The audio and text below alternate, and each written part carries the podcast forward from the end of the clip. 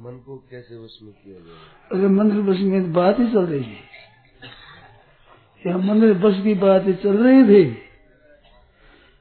तो चिंतन होता है, मन बस में नहीं है। यही तो मूल प्रश्न है।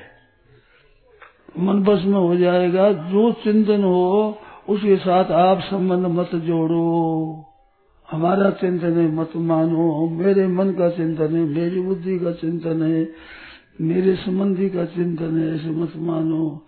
हो रहा है। जैसे हवा वाले जैसे सूर्योदय होता है तो सूर्योदय में मैं उदय होता हूँ, मेरा सूर्य उदय होता है। संबंध जुड़ता है क्या? बताओ।